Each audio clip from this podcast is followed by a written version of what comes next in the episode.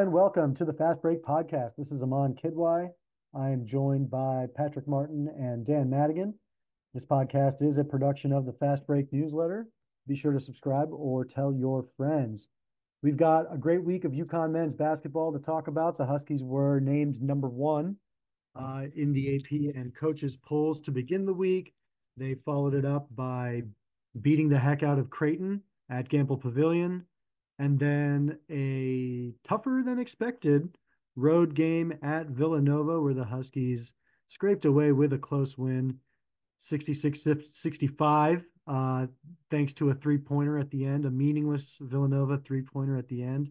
Good for them uh, for making that game look closer than it was at the end there. Uh, the Huskies, of course, hold on to their number one ranking. They are now off until Sunday when they host Xavier.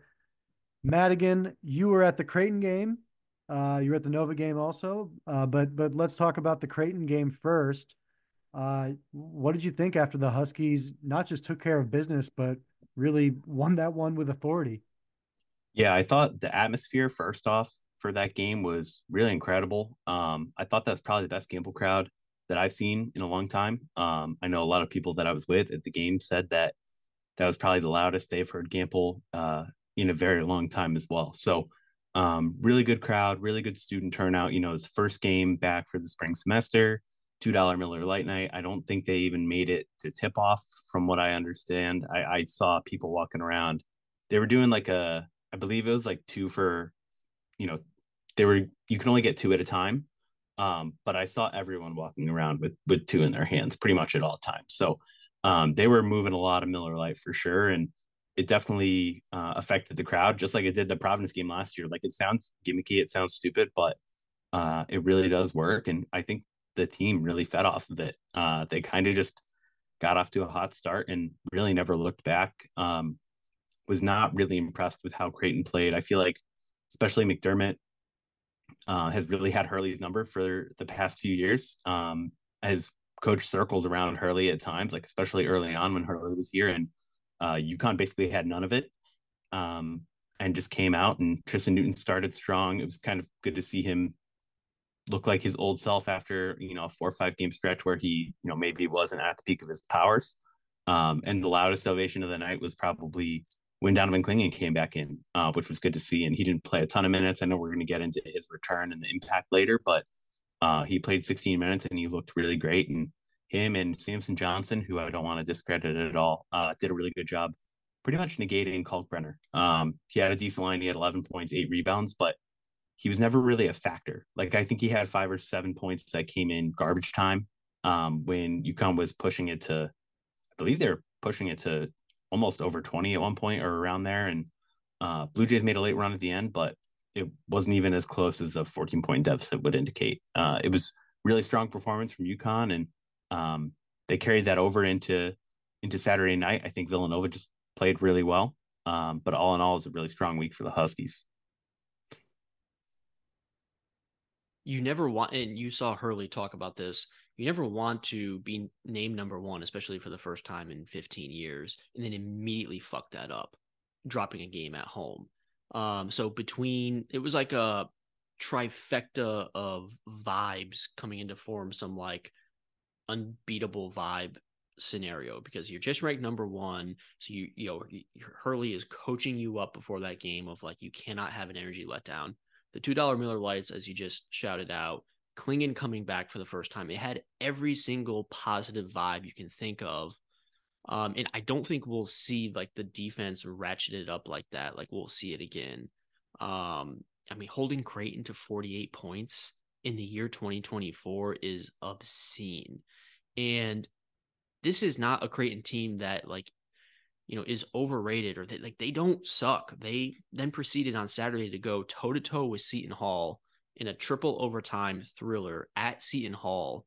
Um, they have a KenPom 15, 13 offense, 33 defense. I think UConn just had like another gear and they have a habit when they're clicking to make like really, really good teams, sweet 16 level teams look kind of mediocre and vulnerable. Yeah, I mean, I, I do not think Creighton is, is a bad team. It, this was a it was an assertion of dominance by by UConn, and specifically around the reminder to the world that this can still be an elite defensive team. I think the way things were shaking out earlier in the season was um, that UConn offensively was looking a lot stronger. It had just a little bit more going on, maybe a little bit more uh, guys experienced and mature on that side of the ball. And of course, when Clingan's not there full time, you're you're hampered a little bit on that front. So a really tremendous showing defensively, as you mentioned, on Kalkbrenner, Clingan, and Samson Johnson doing a good job there. And then on the perimeter defense as well, they really shut down all of Creighton's other uh, perimeter scores as well outside of garbage time. Final score 62-48. It was it was not even that close of a game. And uh, their their perimeter players, the ones who got into double digits, they got it in in garbage time really. So Steph Castle stepped up in a big way defensively there. I think that's a piece that uh, you know he's bringing to the table in a big way, especially in Big East play.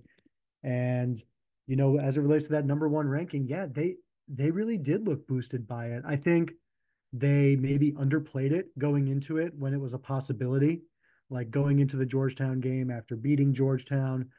But I I do get the sense that they are motivated by it. Dan Hurley said some, you know, I mean, typical for him, but you know, he said we got to look at this like we're holding a heavyweight belt and like they have to pry it out of our cold, dead, lifeless hands. And he said it twice. And and you know, he just like looked straight forward, like, you know, uh serious as anything. And that's just normal. that's normal conversation with it with is Dan normal. Con- you know, he's he probably says that about his uh cereal in the morning, that someone would have to pry that from his uh cold, dead, lifeless hands if they try and take a bite. But you know, I I, I really do think they were motivated by that. I I'm impressed that they did. I had concerns of a of a potential letdown in that Creighton game, and nothing of the sort. Uh, so I think that part is just what was really impressive there. You have to give it to them, uh, and yeah, I mean Creighton, you know, like that is the other top competition right now for the for the top of the Big East. I'd be interested to hear your guys' thoughts on if you think Creighton is more of a threat than Marquette. uh, It looks like right now. Yeah, I just feel like Marquette doesn't really have their act together right now. And I feel like, you know, it's a long season. It's still January.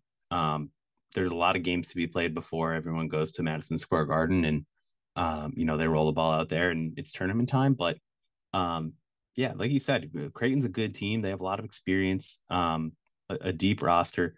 Scheierman, Trey Alexander, Kalkbrenner, that's as good of like a big three, for lack of a better term, as you're going to find in the conference. And I think everything that you said kind of came together. I think Creighton maybe didn't have their best game and they started off flat and they never really were able to kind of get back on over their skis and, and kind of figure it out. Um, UConn, like you said, Clingan came back. First game back for the students, $2 Miller Lite Night, number one in the country. Uh, this is like this was the monkey that they couldn't get off their back for so long was even when they, things were going well in the big east they were losing to creighton and sometimes losing pretty convincingly like it, it was not even close so um i think there's just a lot of factors that went into it and i just keep coming back to to UConn's defense when i think about this game like holding them to 0.77 points per possession uh, for a creighton team that shoots like almost 40% from three um just just super impressive. And I think it just showed that this is not like this UConn team is super, super legit. Like, I don't know if anyone had any doubts, but I feel like there was when they were selected number one, there was maybe a little chatter. Oh, you know, they haven't really played any super elite competition in the past like week or two. Uh, they had that loss to Seton Hall. Um, it looks like Seton Hall's really good now. So it looks like they're, you know, a, borderline top 25 team. I'm not really worried about that loss for Seton Hall without their best player. Um, but you know, I think it just goes to show that UConn is really establishing themselves as the top of the Big East. Um, Creighton, uh, Creighton kind of hanging around there. Marquette is faltering. Uh, Seton Hall is rising, and and uh, other than that loss to the Friars, but overall, it's put together a really strong Big East resume. So, um, I I'm just super impressed with this UConn team so far.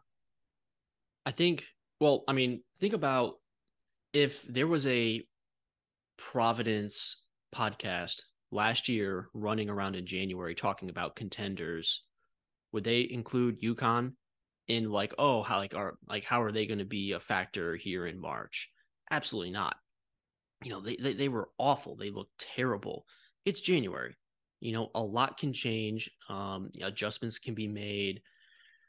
If you look at a team that is talented enough and shows glimpses, you have to assume that they will click and figure it out at some point when it matters.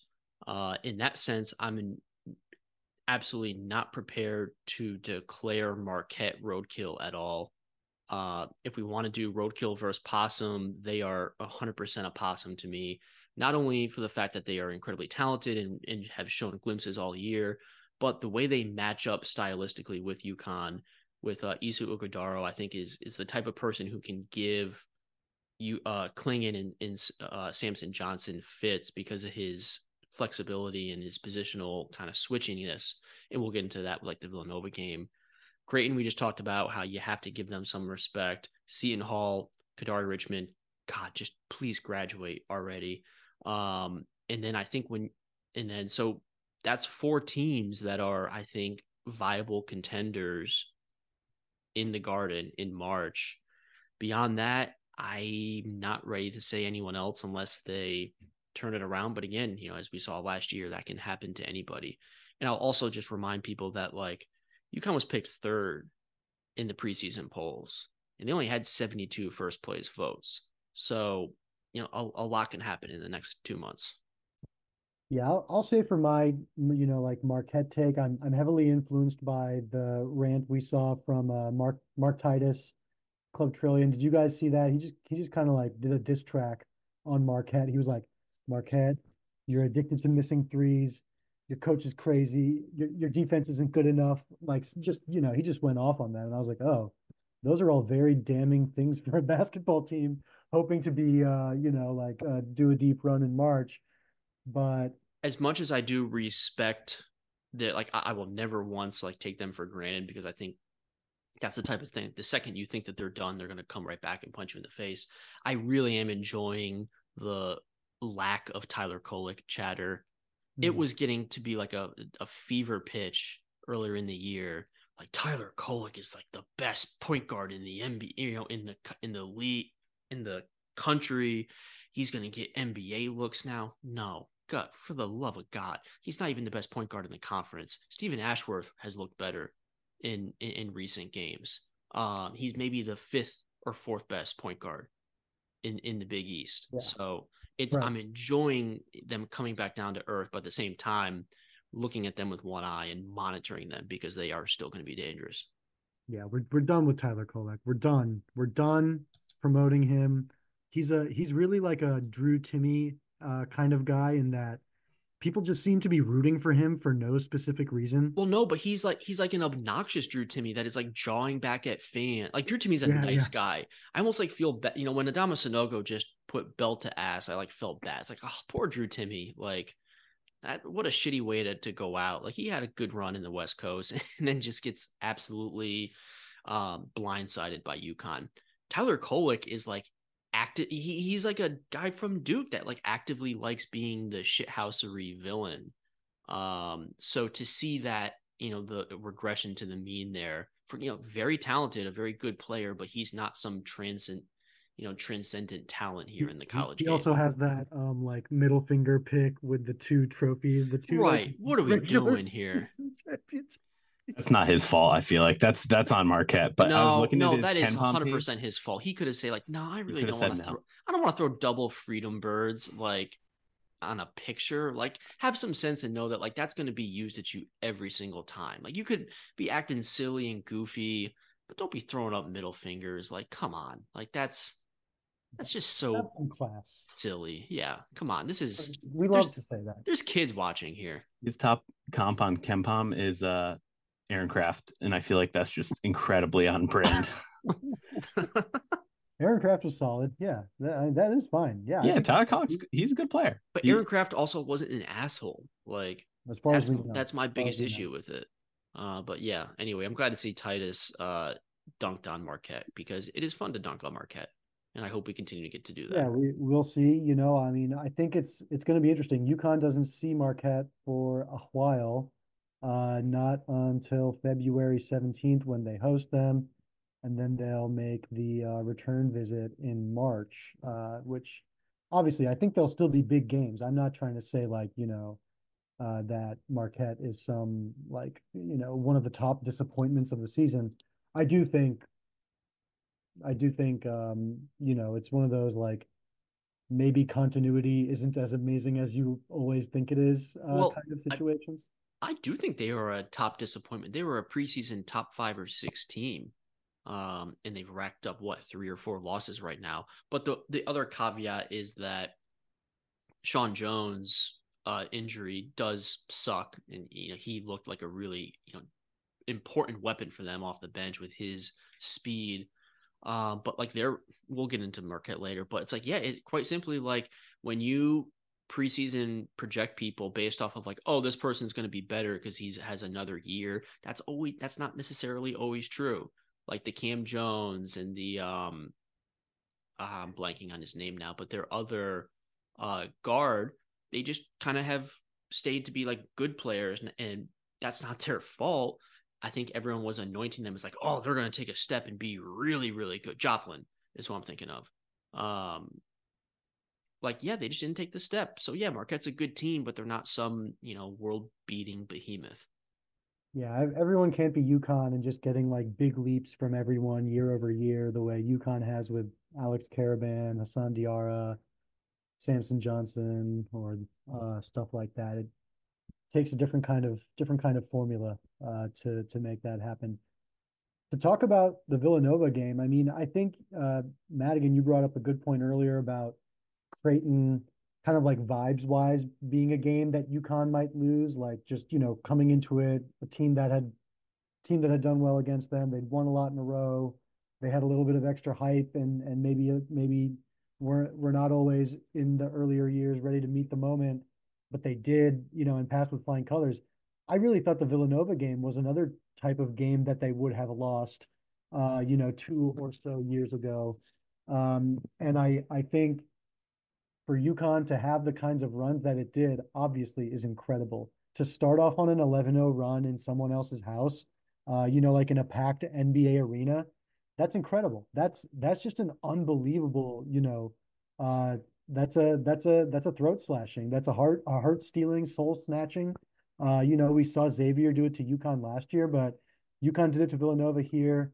Then had a 13-0 run in the second half, uh, and then the game really became like tied with five minutes left, with four minutes left, uh, and then UConn just made enough plays to win and got their free throws out, handled the press uh, so I just thought it was super impressive the way they kept their composure, even though Villanova was shooting like over 50% in the second half and still found a way to win that game against a very motivated team. I thought they handled the road crowd uh, really maturely. I actually even thought Dan Hurley handled the road crowd and situation really maturely. Uh, I, I didn't see him like going crazy when Villanova was like making its runs. I don't I don't even think he called very many timeouts to kind of stop them. I think he was, you know, like they got this, they're they're doing it. Um, obviously being able to have Clingan in there uh, makes a big difference. It helps. He once again for the second game in a row led them in plus minus. He was plus nine in the Creighton game. Uh, he was an absurd, uh, you know, plus nine in just his first two minutes and 36 seconds. He finished the game there. Uh, he finished the Villanova game plus six, uh, which is also a team high. Obviously, you know, you could see such a huge impact by him defensively.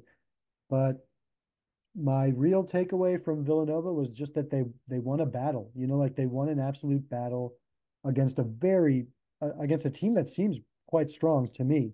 Uh, and and and they you know did not did not have a letdown after a big win.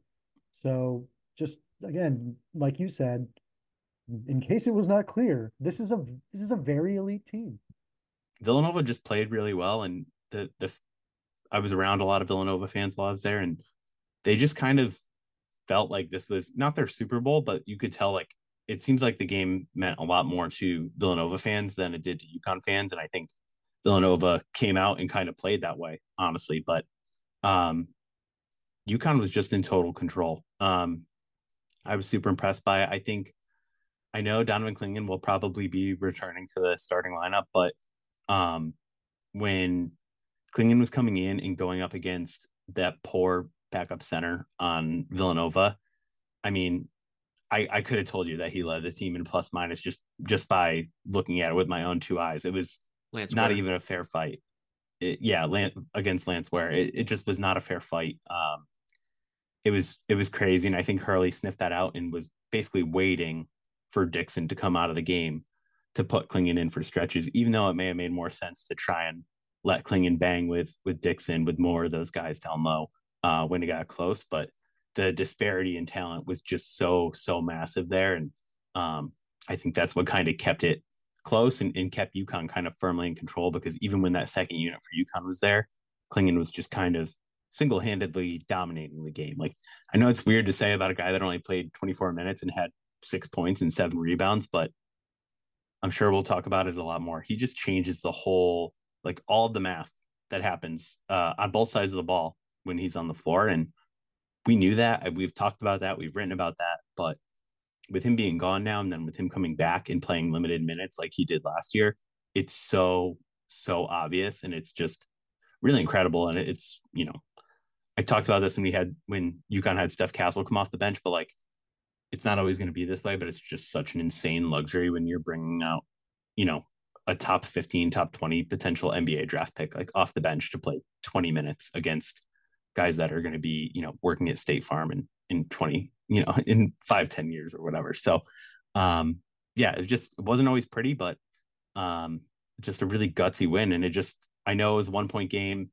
There was that three pointer from Villanova that that may have impacted some people that had uh, UConn minus three and a half, uh, just based on what I've heard out there. But uh, you know, it was UConn was firmly in the driver's seat the entire time, and I think that's what matters. That's that's crazy to me. Maybe it was the copious amounts of pops I had had all day, but that game felt super tense to me. Like that was a FIFA lean forward. I've got to got to really focus here type of game to me. Um, and I think because and and and I you know I heard you guys talking like oh yeah like you know Villanova got close and they led a couple times. I was I was scared shitless that they were going to throw that game away. Uh, not for the way UConn was playing, but more I think just because of I think the pressure. You talked about the two kill shots that they had of like if and I I know Evan Miya has a tweet out there that says like any team that gets two kill shots during a game is like 97% chance to win or something like that because you assume okay 20 points right there. And i'm looking i'm thinking of that stat and i'm seeing like they're only up three. Like it's at it's it's big east refs like Clingan's still a little rusty. Like i did not feel comfortable about that about that game. And maybe it was because of the way villanova guarded um you know switching one through four. They i mean they have like between hakim hart uh, TJ Bamba, and then Tyler Burton. Like those guys really, bo- Justin Moore, uh, Mark Armstrong's a good defender. Like they really bother UConn. They were like starting their sets like really deep up in the court. It just felt like it felt like almost like watching like the Baz and Bo era of like, all right, like we're just gonna pass the ball around and then just kind of hope hope one of us gets a shot here and and, and kind of go off that in some really good team defense. Uh, now we have a seven foot two guy in the middle, and then that's where the comparisons will stop.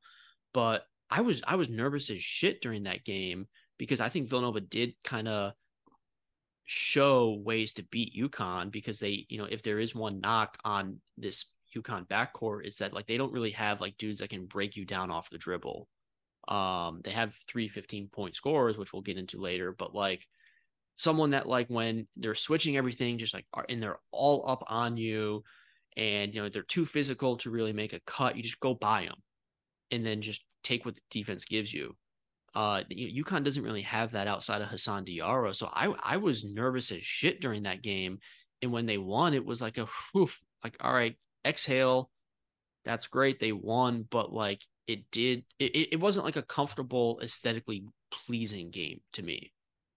Yeah, and I, I think Aman, I I was I, I, get what you're saying, Patrick, and I was thinking about what Aman was saying too, and we talked about this, but I think it's really just the way that Hurley handled that game. I think three years ago, um, Hurley's going nuts and calling a timeout and snapping clipboards and you know doing everything he can in the huddle, screaming at guys in the huddle, but he just felt calmer, and I feel like maybe that's why I, I'm thinking about it that way. Like there was no reactionary timeouts to try and like stop the mm-hmm. bleeding. Um, and Tristan Newton was just in total control. And I and I think that's some of it too. Like he had 25 points, only shot three for nine from three, but he had six six rebounds, three assists. Um, you can just kind of tell when he gets going, like early on, he'll take a few shots early in the game, and if they start falling, uh, and it's a big game, he kind of locks in, does that like puts that extra ounce of effort in. I saw and... him. He he was like pissed about a call or no or or something like that. Like something got him engaged. Yeah. Yeah. The type of guy that like I'm very laid back. So like when I'm pissed off, he wasn't getting the ball on a free throw. Like he was like, "Give me the ball." He has those games when I feel like when the games really matter, like Kansas, Creighton, Villanova, um, he can just go into that extra gear and um, I, I just feel like the offense is in good hands. They don't need to do too much when Tristan Newton can get by. Um, the Villanova defense was really strong, but he was able to get into the paint at least and, and get shots up. Um, he was settling for some deep threes, but I feel like you know going forward when there's guys, you know, when teams are switching UConn one through five like that or one through four and forcing them to start farther out, I would like to see Newton and, and Steph Castle take those take their defenders off the dribble one on one, a little uh, Kevin Ollie ISO ball uh, offense. With you know, there's a time and place for it, but um, you know, Steph Castle can do that. I, am I'm, I'm very confident that he can do that. Tristan 100%. Newton can do that. It, um, it it looked like they were like so robotically driven into their sets and counter yeah. sets that like when they weren't look and when they weren't working, it was just like, oh, uh, now what do you do? It's like, no, come on, go, go, like play basketball, like free flow a little yeah. bit. I think that I think that's easier to see on a television as opposed to live. So I think that's why I think my nerves were a little bit ratcheted up. And, and everything you say about Hurley is correct too, with like he, you know, and I mentioned how he, I saw him at the Butler game. He just walks with so much swagger now. You know, that national championship validated so much, I think, with him internally that like there's not a lot of stuff that will phase him. So like a Villanova team making a run, that's the least of his worries now. Where I think before it was just like, oh god if i blow this i'm going to look like an idiot. I really better get these guys in a high gear as now as he's like you know cool and calm. Yeah i mean i, I when i said uh you know that it's the kind of game that they would have lost a few years ago that that is kind of what i you know or even last year think about the seton hall game on the road last year where they were ahead most of the way and then and then lost it at the very end. I mean this game was tied with three minutes 50 seconds left. And UConn like you said, should have felt really, really strong about having those two runs and not winning, but they gave up similar runs of their own, basically. Uh, and you know, again, credit to Villanova for for all of that. But yeah, I, I agree that both Newton and Castle, I think, are the type of player who can make a individual play as needed. Uh, those two have been key to UConn getting to the line, which they've been doing a much better job of lately the last two games, uh, so UConn on the season has been a really good shooting team. I think they're top 15 in, in EFG. Um, and but they have not been shooting well these last two games. What has been getting them through is having a much higher free throw rate uh, than before, uh, and then then than they had been having across the rest of the season. And Newton and Castle have really been the leaders of that. For them, Newton has I think like 111 uh, free throws on the season. We had that in the fast break newsletter. Uh, he's he's like by far the leader uh, in free throws on the team. So I think it's something where it's just like, yeah, they're not uh, they're not trying to be as dependent on it on that uh, hero ball, but I think it's certainly within the arsenals of of Castle and Newton. Yeah, there's certainly a time and place, and I feel like um, just in terms of one on one trying to get a bucket or trying to get fouled, I feel like just from the you know what I've observed. I feel like Cam Spencer's pretty solid at that too, but the book is kind of out on him. He's like an elite, elite foul shooter where guys are just going to let him shoot uh, if he goes with his, you know, old man game pump fake or, or something like that. But Um, he's he's definitely someone to watch too. He's he's kind of a cheat code to have out out there at the end of the game. I just looked at the box score. Him and Newton went 13 for 14 from the stripe in the Villanova game. So really, really hard to lose games when two of your best players are, you know, just not missing free throws. And I think that goes a long way.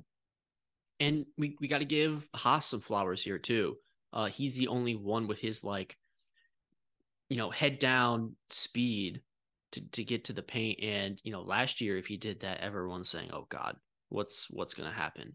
And this year, he's either going to kick or he's, I mean, he's, he's so composed when he's in the paint now with either Euro steps or pump fakes or something like that. Uh, I feel very, and he was out there for a good chunk of that end of game session against Villanova. And I feel very comfortable with him out there as a dude of like, if they're up on you, if they're up in your chest, just go right by him.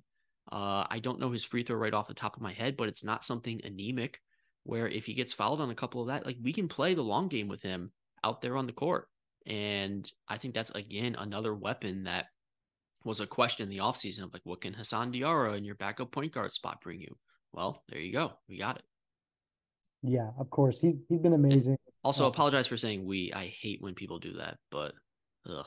It's okay. It's okay. It's it slips out. We're we're speaking in uh, royal terms here. You meant you meant that, not not the fan the fandom we. Um, but yeah, I mean Diarra, it's it's really been a, a consistent thread all season, uh, and as we discussed, a key for UConn when it was down certain players uh, across the season. But he's been a, a huge key to their success. Um, you did not say this, Patrick, but I did want to bring something up around that that has been kind of starting to bother me around the the discourse here with UConn. Obviously, like UConn's having a really really good season.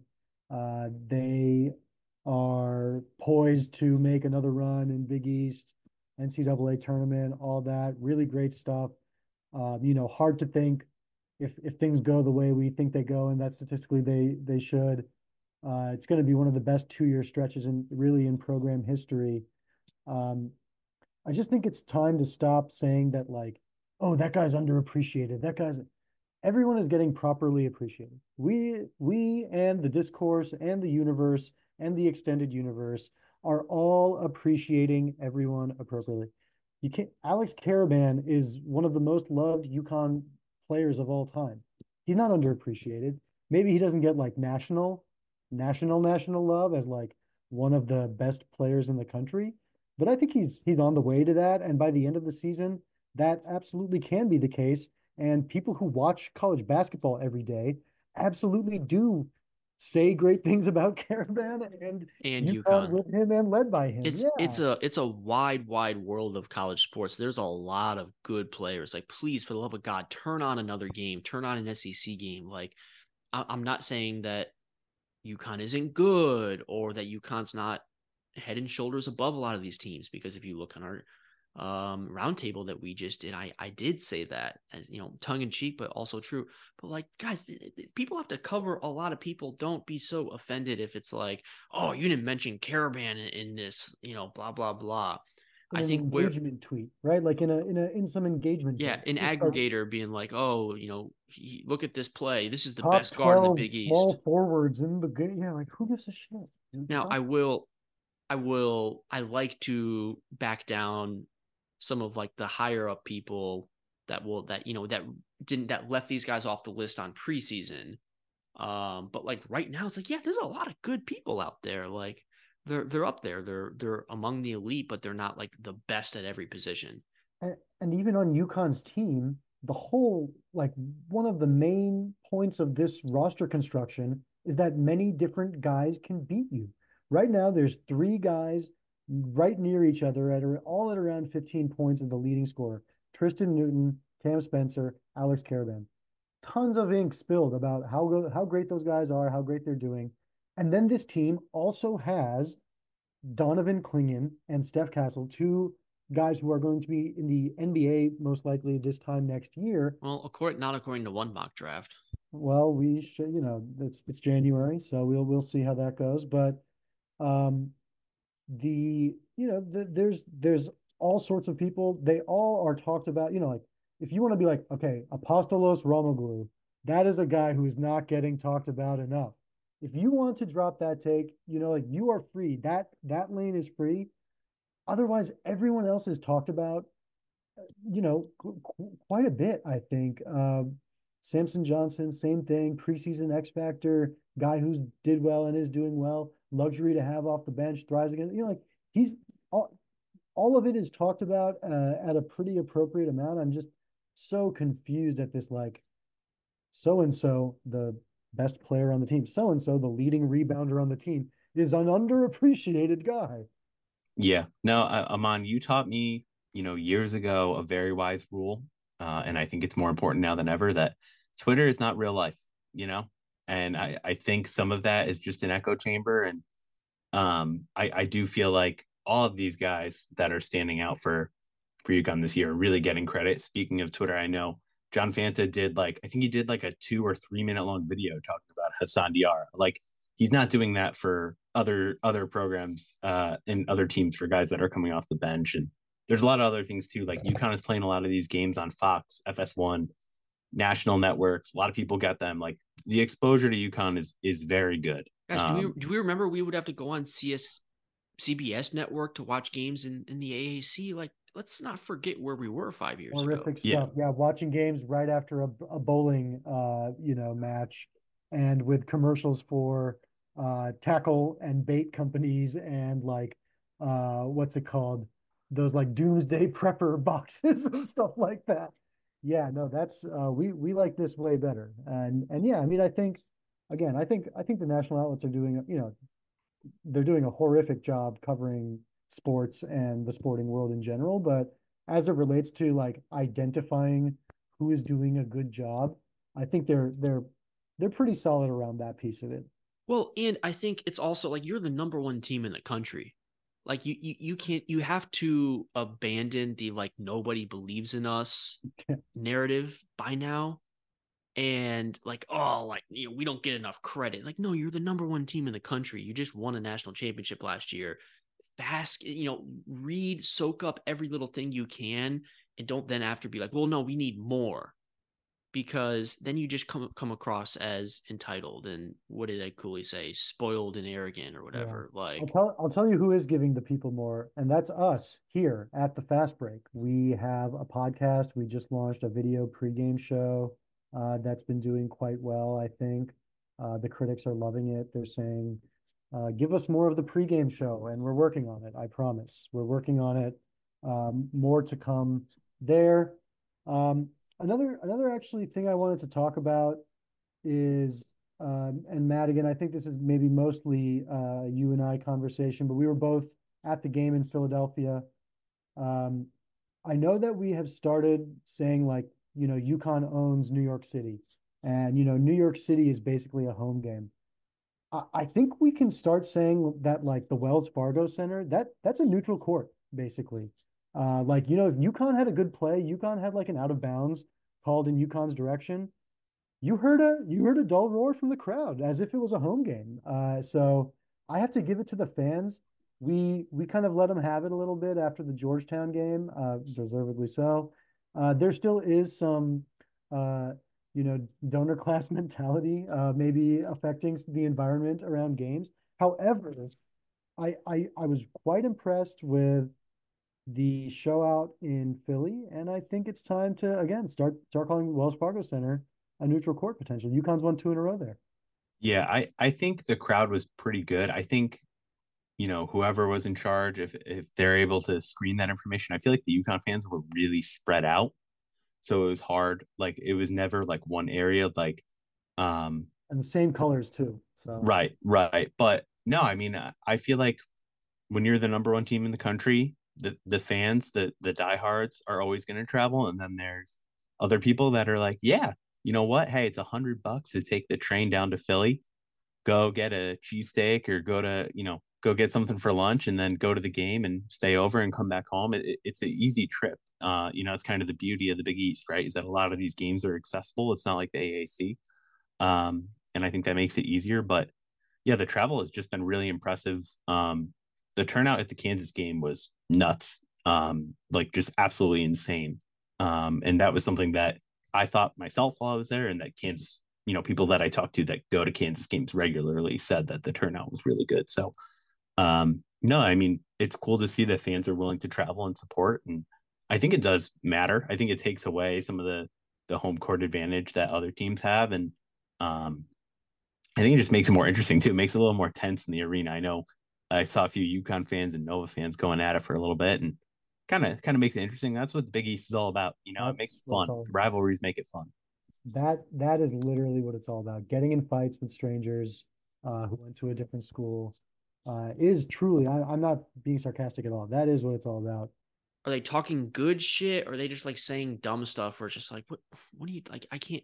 Well, uh, you know, as I- you I'm- know, everyone goes to games. Every kind of man is going to games.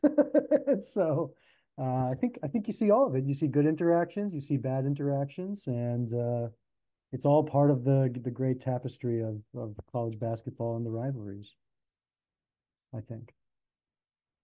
And I just want to add, since uh, no one else has anything to say, but just Philly, what a destination, right? We we talk about it a lot. I'm a little bit biased. I've been spending a lot of time there lately, but uh, really the gem of the Northeast, in my opinion. Uh, uh, all of the good things that people say about Boston, except actually true. Oh, uh, brother. A nice place to nice place to spend some time. The Philadelphia. I can't speak enough good things about Philadelphia. Um, fortunate to to have a few people that live in the area, and I like to get down there as much as I can. I think it's awesome. Uh, I would like to do a little Aman. Maybe you and I could collab a little UConn travel travel guide to Philly for for next year's Nova game because Absolutely. I went down. I made a weekend out of it. I had the best time. I had so much fun. There's so many things to do. You could be down there for a week, two weeks, and, and not eat at all the great restaurants, all the all the attractions and stuff. So, very cool spot. Ten out of ten would recommend. Great Where- food scene. Is it? Is this all downtown? Feel like? Well, I'm assuming. Yeah, Wells Fargo is downtown, and So so Wells, there's like a sports complex at the bottom end of the city. Shout Uh, out Xfinity Live. But yeah, they have a they have a you know like a bar set up, Xfinity Live. It's like it, it has like a PBR and a uh and like full you know three other like generic bar type things. But it's right outside, and then the football stadium is there. Wells Fargo is there. Um, Baseball stadium. oh, baseball stadium. I forgot. I forgot about baseball. Stadium. I knew you'd forget that one. I had to had to chime in there. Uh, yeah, so all all three of them are like in the same area. It's at the very bottom of the city. So that part is a little bit, you know, like it's not in the city. You have to then get a ride back into the city or take the train, which lots of people do. It's not it's not a bad ride on the subway from there into this into the city. Um, but you know, the the areas of interest, I mean, just the the the food, the food situation, I, one cannot speak enough. You know, the cheesesteak, that's like Whiz Wit. that's that's my preference, but you know, I, I think uh the cheesesteak is like just scratching the surface of what they have and what they do well food wise. Uh and having lived in DC, having spent a lot of time in New York City, like it can be tough to find like regular person places to eat sometimes in these places that have become overrun by by real estate overlords, venture backed real estate overlords who only want Sweetgreen and Orangetheory to be in neighborhoods. Uh, that you just don't get like good takeaway, you know, like eateries of all different kinds. And uh, Philly just has that in spades. It has a little Saigon that's amazing. It has a uh, Mexican enclave, uh, Mexican food enclave that's amazing. And, um, you know, obviously the Italian food people seem to really like. That's not really my bag. Generally, you can find that everywhere. I got a lot of that in Connecticut, you know.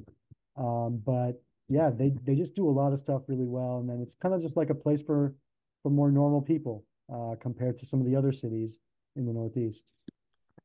Normal One last thing, it, it's it's also very affordable. I, I compared to Yeah. the other major cities. You're not paying Boston, New York uh, prices, DC prices, even even DC is not that bad, but um, very affordable, very easy to get around. If you wanna, if you're part of the you know Uber everywhere life, you can do that pretty affordably. There's transportation other ways as well. Um, it, it's a fun city. We cannot endorse. Yeah, we'll we'll we'll do a more formal endorsement later with the mayor. Uh, Yeah, I, I feel like I feel like there's a deeper discussion to be had about road Big East uh cities here. Mhm. Uh, and I, I would absolutely love for you all to come to Cincinnati. Not that I'm championing them or trumpeting them at all. Because, because honestly, like I want to see your opinion because I have everyone that comes here loves it, hmm. but like I think when you live here, I find myself getting sick of it like every other day. But like, sounds I, like, I, uh, sounds like Cleveland and Thirty Rock. Yes, I, I don't know the specifics of that bit, but it's it's essentially the same thing of like when you when you have it every day, like oh, get me the hell out of here. But like as you visit for a weekend, I've had people say like, "Wow, like you don't realize what you have." So it makes you think.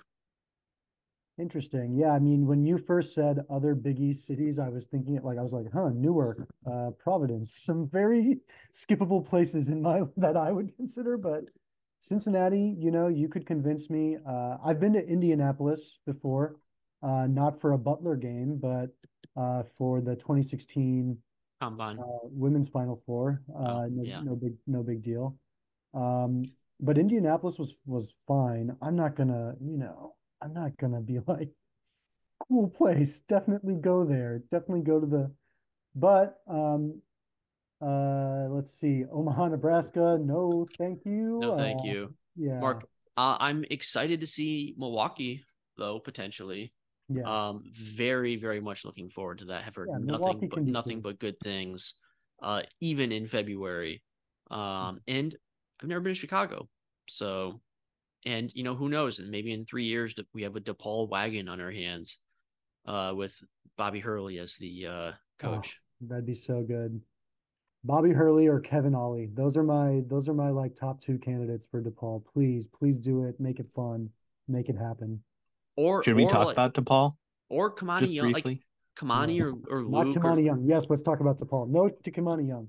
I want Kimani Young at, at DePaul as well, take, Patrick. He wouldn't take that job. He won't. He won't take that job. He can get a better job. But I want I want him to do well, and like that would be such a fun, friendly, friendly rivalry. Nah, do I well think. in a different conference. So no, no, no. Not in my opinion. I mean, the rumor with Kimani is Fairfield, right? That's kind of like what's floating around. I thought it was at this. I thought Luke was Fairfield. Oh, it could, it could be too. But he's a he's an alum. Luke is yeah. a Fairfield County guy. Yeah. Yeah. I mean, I kind of feel like Fairfield could be a, a better landing spot right now than DePaul. Honestly, like DePaul, like the rumors are that they're going to pony up the money. like, did you see that when they fired Fairfield's arena is nice. Yeah, yeah.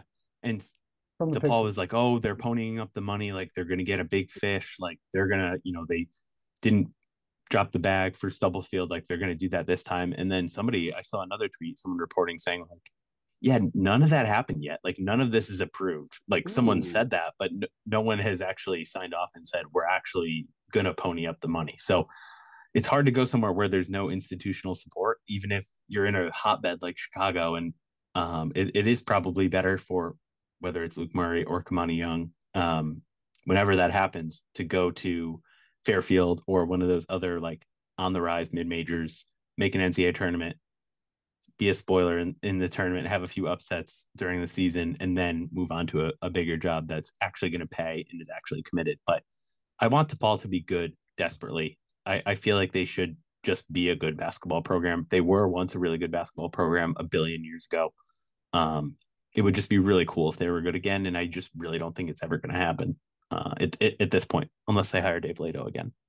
Ooh, I think it's something that, like, again, not an expert on DePaul basketball at all, but it's something if they catch a little bit of momentum, it's something that can build and snowball into something where like they just need to get like one or two recruiting classes, nail the coaching hire, and it could jumpstart into something because like you said it's it's Chicago hoops. Like that's such such an institution.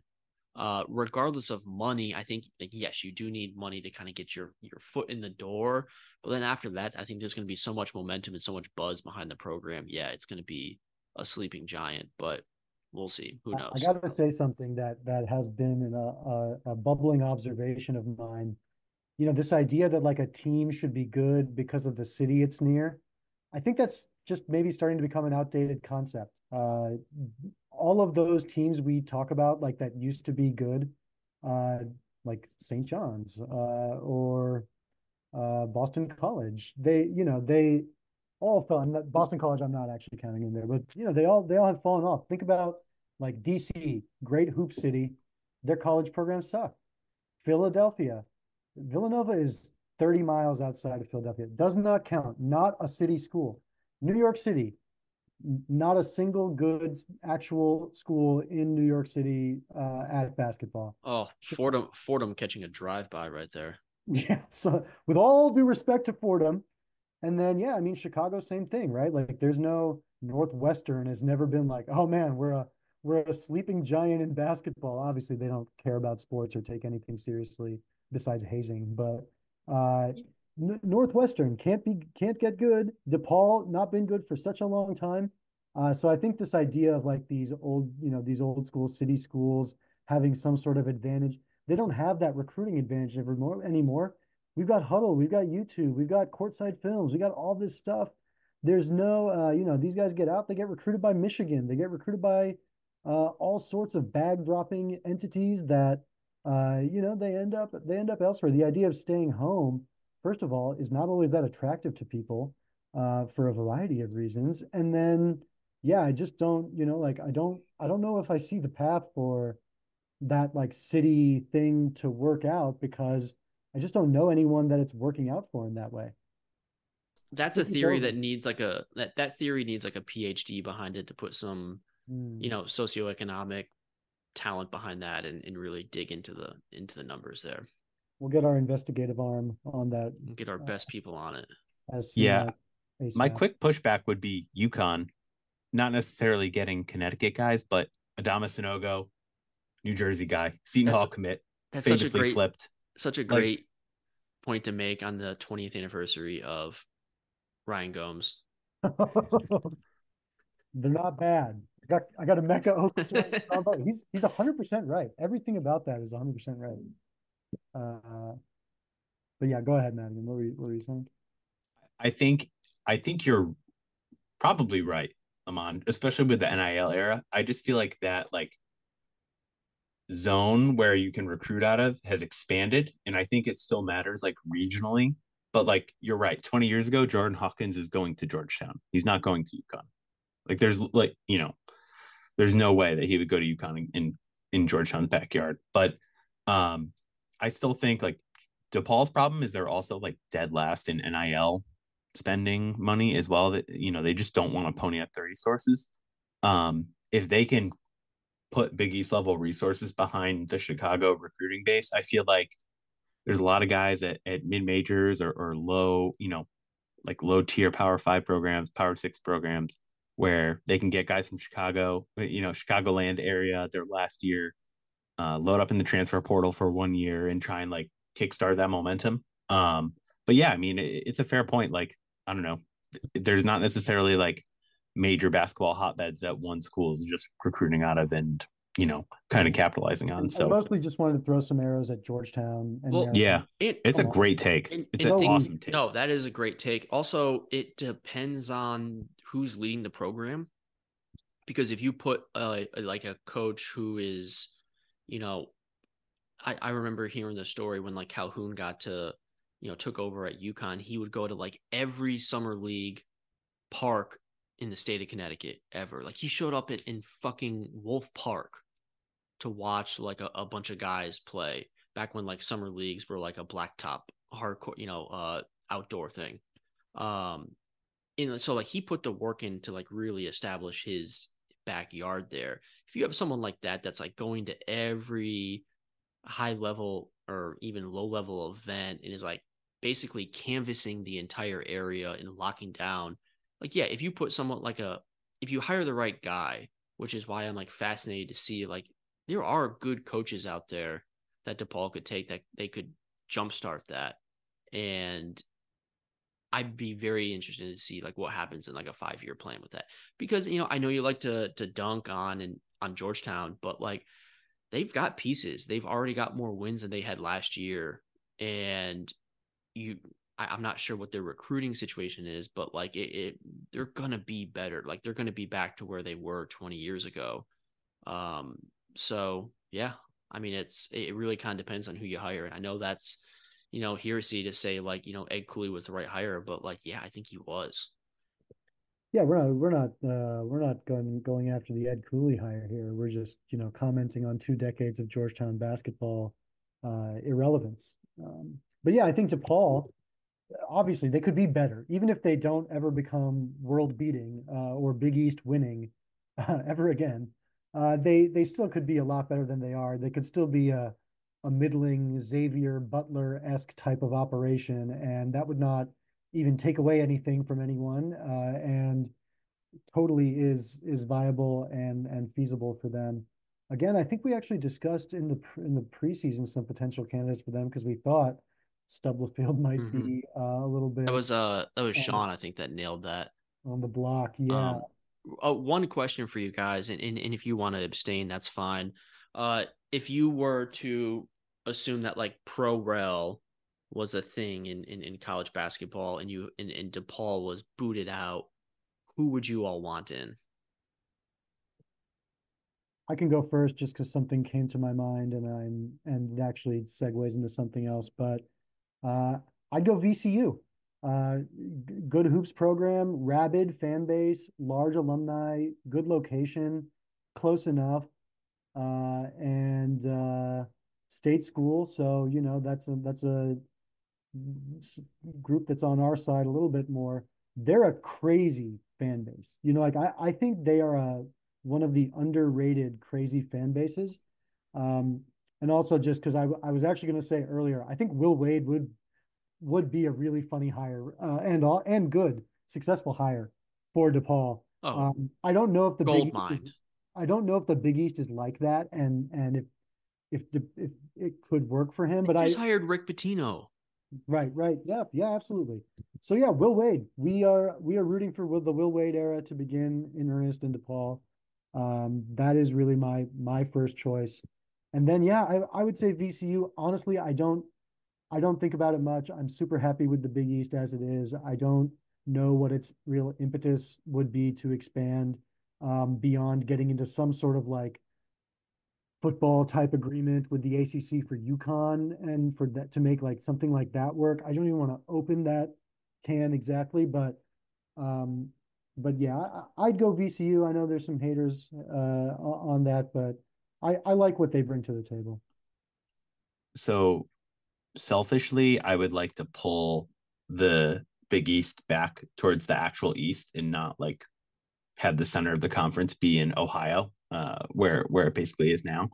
Um, if there was no like logic behind it, I would probably choose like a UMass or like a Temple. Um, but those are just pretty bad programs, and realistically, like it has to be, in my opinion, one of VCU, which Aman mentioned, or Dayton or St. Louis. I would personally go with Dayton. I just feel like it's the same thing. It's an insane fan base. They just love basketball. Absolutely. Um, they're always a strong program, and I feel like they're just like a a culture fit um, for the conference. So I that would be my pick. I I would love to do Dayton, but it is frustrating that as a conference that used to be so like you know East Coast elite, for lack of a better term, like this is this is a Midwest conference now that also has UConn in it, and that's fine.